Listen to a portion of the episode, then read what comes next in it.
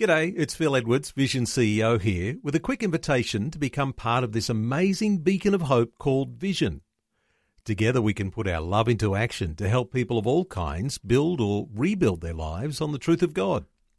Please consider the part you can play during our upcoming Visionathon appeal, remembering that it's your support that makes Vision possible, including this podcast. Audio on demand from Vision Christian Media. So let me ask you, is Jesus still relevant today?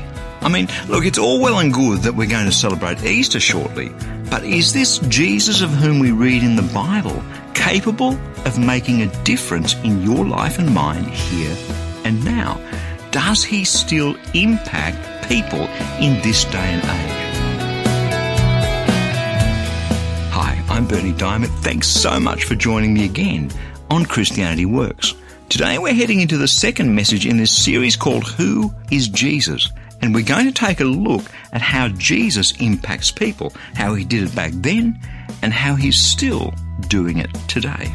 So let's head into God's Word, and please do stay tuned, because in just a few minutes I'll be telling you about our free daily devotional Fresh that I'd love to send you to help you draw ever closer to Jesus and live in the victory that he died and rose again to give you.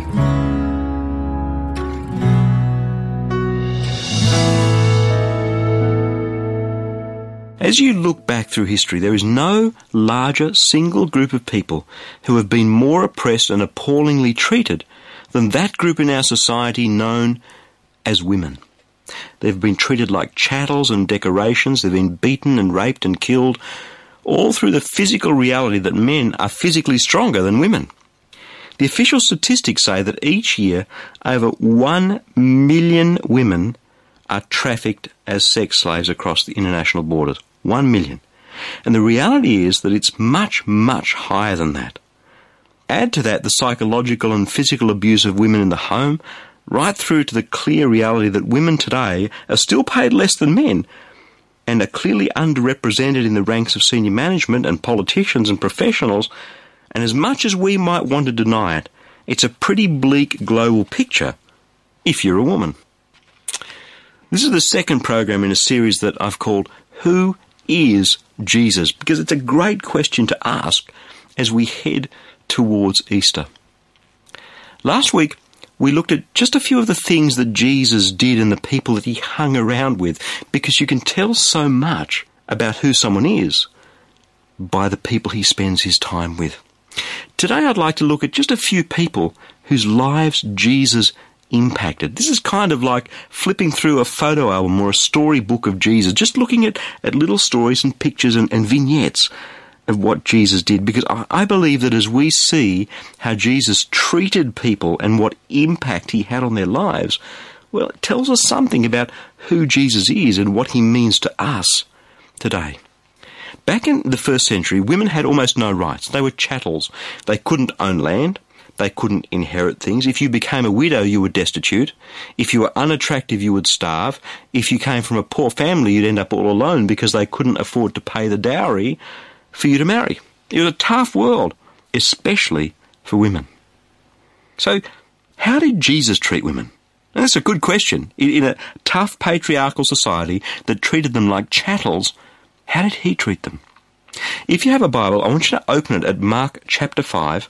We're going to begin at verse 21. It's a story of three people. Jairus, the leader of a synagogue, a man, and a woman. And we're going to look through her story. When Jesus had crossed again in the boat to the other side, a great crowd gathered. One of the leaders of the synagogue named Jairus came, and when he saw Jesus, fell at his feet and begged Jesus repeatedly, "My little daughter is at the point of death. Come, lay your hands on her so that she might be made well and live." So Jesus went with him, with a large crowd following him, and they pressed in on him. Now there's this one woman who'd been suffering from hemorrhages for 12 years. She'd endured so much under so many physicians, spent all that she had, and she was no better. But in fact, she grew worse. She'd heard about Jesus, and she came up behind him in the crowd and touched his cloak. For she thought to herself, "If I can just touch his clothes, I'll be made well." Immediately her hemorrhage stopped, and she felt in her body that she was healed of her disease. Immediately aware that power had gone out from him, Jesus turned around in the crowd and said, "Who touched my clothes?" His disciples said to him, "Come on, the crowd was pressing in on you. How can you say, 'Who touched my clothes?'" He looked all around to see who had done it. But the woman, knowing what had happened to her, came in fear and trembling and fell down before him and told him the whole truth. He said to her, "Daughter, your faith has made you well. Go in peace and be healed of your disease." See, this woman was hemorrhaging, and the Old Testament law, or you can read it in the book of Leviticus, said that she was unclean. She was an outcast. She was just unclean, and so if she touched anyone, they were unclean, which means they couldn't go to the temple or the synagogue to worship. And here's Jesus. Jairus, the leader of the synagogue, comes to him and says, "My daughter is dying." The crowds are pressing in. His disciples know that Jesus has really upset the religious leaders, and so they're thinking, great, here's a chance for Jesus to go and heal the daughter of the leader of the synagogue and get in good with the religious establishment. And then all of a sudden this woman comes and touches him, and he stops and pauses and listens to her whole story. How long do you think it would have taken her to tell the whole truth, as it says in the Bible there? A minute or two? I think maybe 5, 10, 15, 20 minutes this would have taken out of his time. Meantime, Jairus, the leader of the synagogue, this guy who's way up the pecking order, his daughter dies. Now, figure this out. If you or I had been in this situation, would we have raced off and gone to heal Jairus' daughter first? Would we actually have stopped for this nobody, this unclean outcast woman? See, you think about it. Her bleeding, it didn't stop. And we didn't have the sanitary arrangements that we have today. This was a deeply shameful thing. They didn't have hot and cold running water and all that stuff. This is a reality, a gritty life issue. It's about social isolation. And yet, Jesus puts her before the synagogue leader. He puts her before the life of the daughter of the synagogue leader. That touches me so deeply about Jesus. Only when Jesus had responded to this woman's faith, this nobody, we don't even find out her name in the Bible, this nobody, this smelly, unclean woman, only when he had responded to her faith and touched her and healed her, did he then turn to Jairus and go and raise the daughter of Jairus from the dead. See, Jesus has more than enough of himself to go around. He doesn't pander to religious hierarchy. He doesn't pander to the things that you and I think are important. Jesus is about touching little people like you and me when we go to him in faith. That's more important to him than anything else.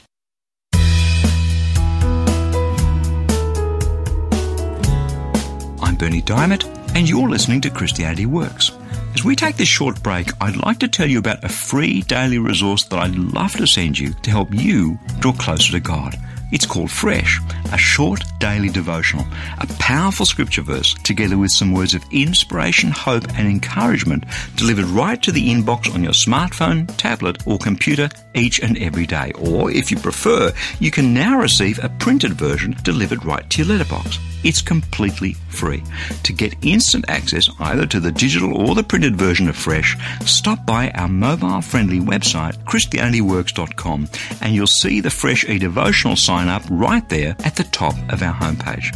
Or, if you prefer, give us a call toll-free on 1300 722 415 to request the printed Fresh devotional. It's completely up to you. Again, online at ChristianityWorks.com or toll-free on 1300 722 415. So go ahead, sign up to receive Fresh, and may your heart be touched and transformed as you draw ever closer to Jesus through his word. Now, it's interesting, but in blessing the needy, in hanging out with the sinners, with the rejects of society, in showing preference to the poor and the lost, Jesus managed to alienate himself from the religious establishment and indeed from his very own people. Now, it says a lot about the establishment and the people, don't you think?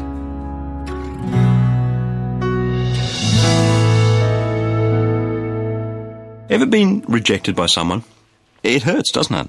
And the whole thing about rejection is that it hurts because whoever's rejected us was supposed to welcome us, to stick with us. In fact, the closer the person is to us, the more, in our minds anyway, that they have a duty to stick by us. And so, the more it hurts when they reject us. It's a vicious circle. So if God did send his Son, and his name is Jesus, if the whole point was to show us how much God really loves us, well, then Jesus had to experience rejection. He had to travel down that road to be one of us. Unless he did, the whole thing would have been something of a sham. I want to share with you a story from my life. I became a Christian about a dozen or so years ago. In my work life, I ran a large IT consulting firm, and I travelled all around the world speaking at conferences. Thousands of people in Asia and Europe and North America, and people would ask me for autographs, and there were all the lights and the cameras. And, you know, I was highly esteemed in the IT industry. And not long after, I was called to use that gift that I then used in pride in the Lord's service. Here on the radio, a speaking ministry, supported by faith partners, people who believe in what we're doing. And it was startling to me. Almost none of the Christians that we knew supported our ministry. And that hurt. It was a form of rejection. It was a form of disappointment. Until I read a passage that told a similar story about Jesus. If you've got a Bible, open it to Mark chapter 6, beginning at verse 1. This is what it says. Jesus left that place and came to his hometown, and his disciples followed him. On the Sabbath, he began to teach in the synagogue, and many who heard him were astounded. They said, "Where did this man get all of this? What is this wisdom that's been given to him? What deeds of power are being done by his hands? Isn't this the carpenter, the son of Mary, and the brother of James and Judas and Simon? And are not his sisters here with us?" And they took offence at him. Then Jesus said to them, "Prophets are not without honour except in their own hometown and among their own kin and in their own house." And he could do no deed of power there except that he laid hands on a few sick people and cured them. And he was amazed at their unbelief. See, Jesus has been doing amazing things. He's been healing people. Huge crowds have been flocking to him to listen to him preach and to watch him heal. Jesus had celebrity status. He was a rock star in the first century in Jerusalem. And he comes to his own hometown. See, people had been amazed at him. And he comes in his own hometown. And even they listen to him and say, wow, it's really, really amazing what he says. And yet, even though he's got a gift for unlocking God's love and God's truth and for healing people, familiarity breeds contempt. Isn't he the son of Mary? Isn't he the carpenter from Nazareth? We saw him grow up. We knew his mum. We knew his brothers. We knew his sisters. And they took offence at Jesus. God sends his son. God chooses that his son would be a humble carpenter from Nazareth, not the son of some high religious official from Jerusalem. He didn't live in a palace. He didn't sit on a throne. If he'd had all those outward trappings, they'd have been all over him. Now, God wouldn't work that way. God sent his son as a humble carpenter. And even though he was clearly anointed by God, even though he healed people, and he preached with such power, familiarity breeds contempt. And the people closest to him rejected him. Now, let's assume that this story is true for a minute. I believe it is with all my heart. What does it tell us about Jesus? Who is he? What's he like? The first thing it tells me is that he chose to be a carpenter at Nazareth. God Almighty chose this for his son. Let that sink in for a minute, because if I'd have been God, I'd have chosen something entirely different, but I'm not. God chose this for his son. What's that saying to us? To me, it's saying that Jesus wants to walk a mile in my shoes. Jesus wants to say, I know what it's like to have God's call on my life and be rejected by the very people who should be supporting me and rejoicing with me. I know how you feel when you're rejected. I understand what's going on inside you. I feel your pain. Isn't that what Jesus is saying through this? Isn't Jesus saying, this is who I am? I didn't have to be, but it's who I am. It's who I chose to be for you. Jesus is real. Jesus is right down here at my level and your level, right where we are right at the moment. And he chose to be humble and to be rejected. And when he was rejected, in a sense, it took away his power in their midst. But it didn't stop him. He walked in their midst, and he was the Jesus that God always wanted him to be. And I think that is just awesome.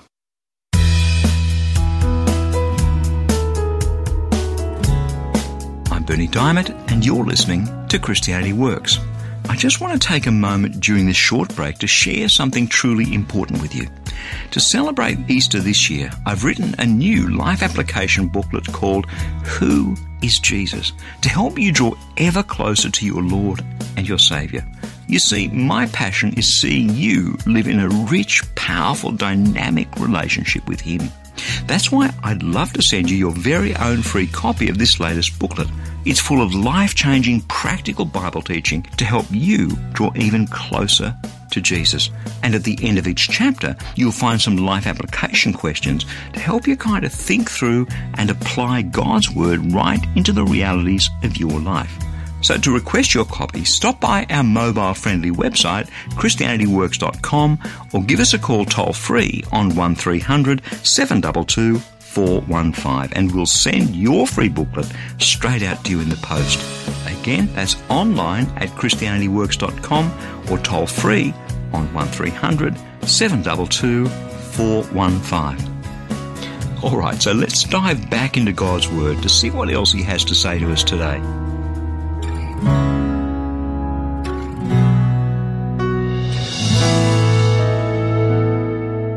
Well, here we are, the second program in the series that I've called Who is Jesus? And I want to take one more look at another picture of Jesus. One of the really popular buzzwords that's doing the rounds in business circles these days is empowerment.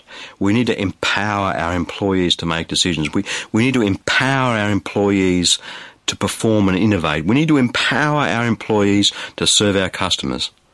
Now, I don't know about you, but the more they talk about it, well, the less it seems to happen. Smaller companies are gobbled up by bigger ones.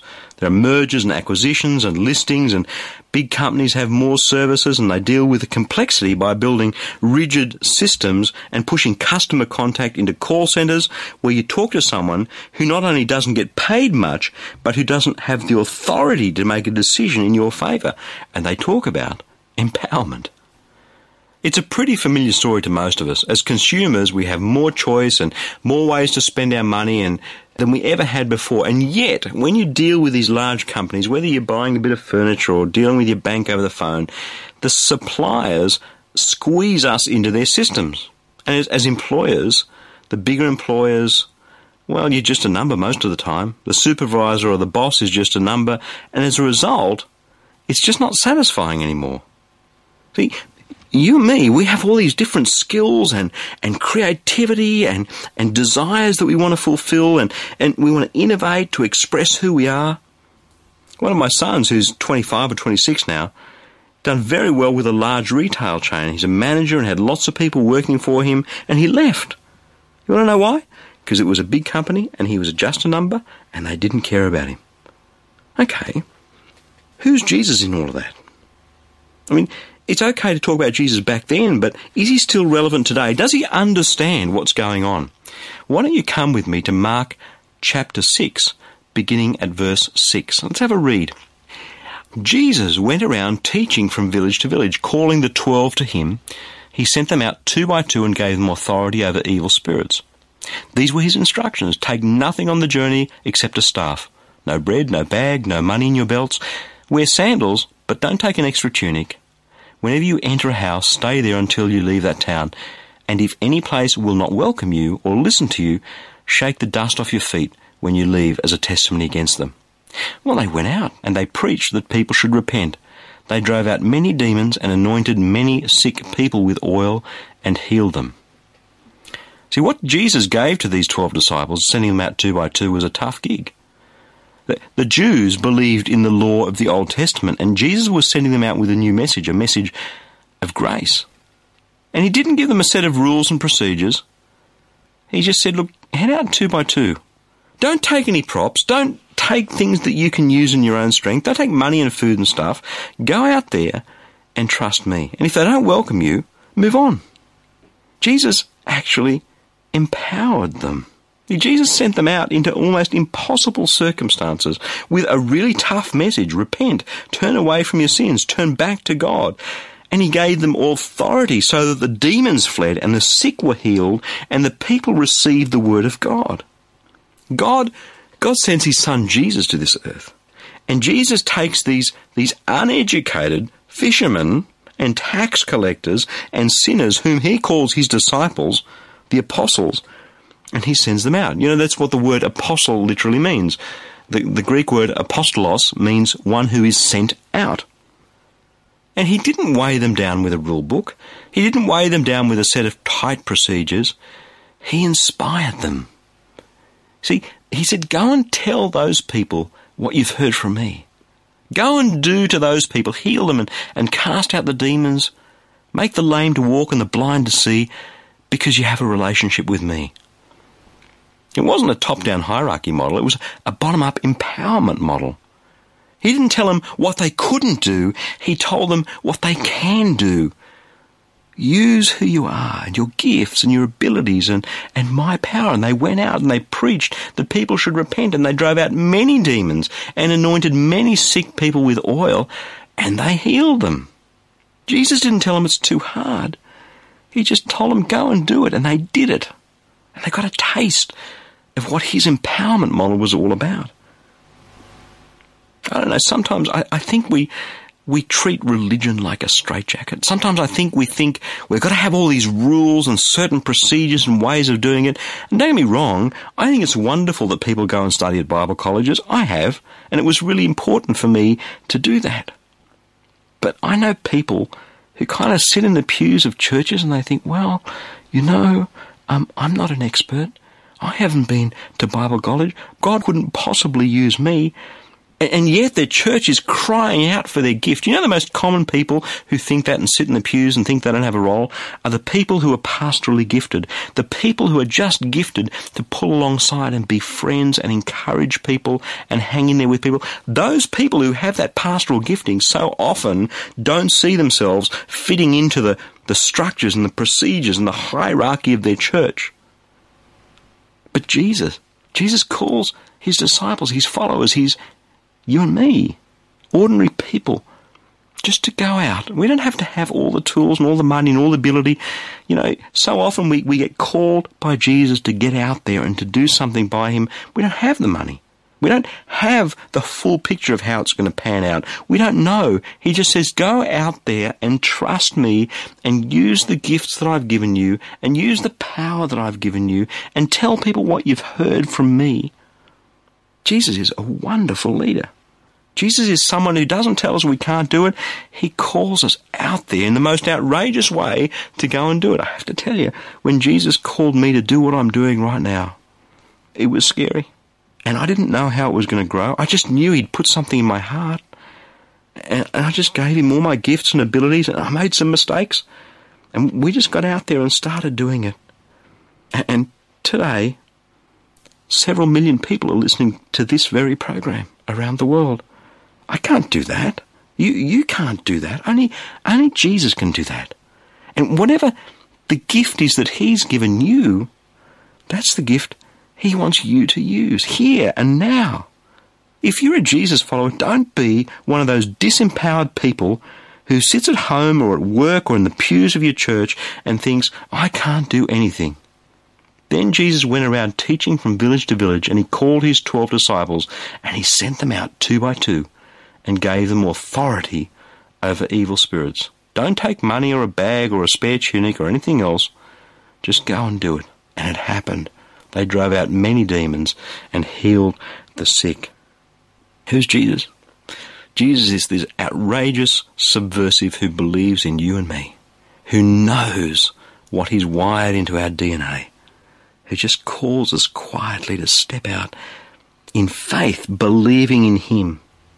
Tell me this doesn't ring your bell. I mean, go on, tell me that deep down inside you don't want to know this Jesus. I just so encourage you, get to know him more and more. Know this Jesus who just wants to empower you to get out there and serve him for his glory.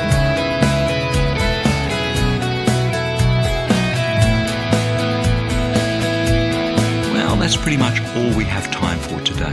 But before I go, there's something very important that I need to share with you. This program, Christianity Works, is encouraging so many people in over 160 countries to live in a rich, powerful, and dynamic relationship with Jesus. But that's only possible through the generous support of friends like you. And indeed, each dollar that you give towards the ministry of Christianity Works today will help reach almost 3,000 people with a gospel message. So a gift of, say, $35 can touch over 100,000 people with the good news of Jesus Christ. That's amazing. So let me encourage you to give a generous tax-deductible gift to Christianity Works today. You can do that right now securely online by visiting our mobile-friendly website christianityworks.com or by calling 1300 722 415.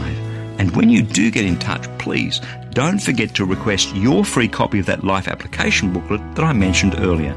It's called Who is Jesus? Again, it's online at christianityworks.com or toll-free on 1300 722 415. Thank you so much for your generous support and for joining me today. I'm Bernie Diamond. I'll catch you again same time next week with another message of God's love, God's grace, and God's power for each one of us in Jesus Christ.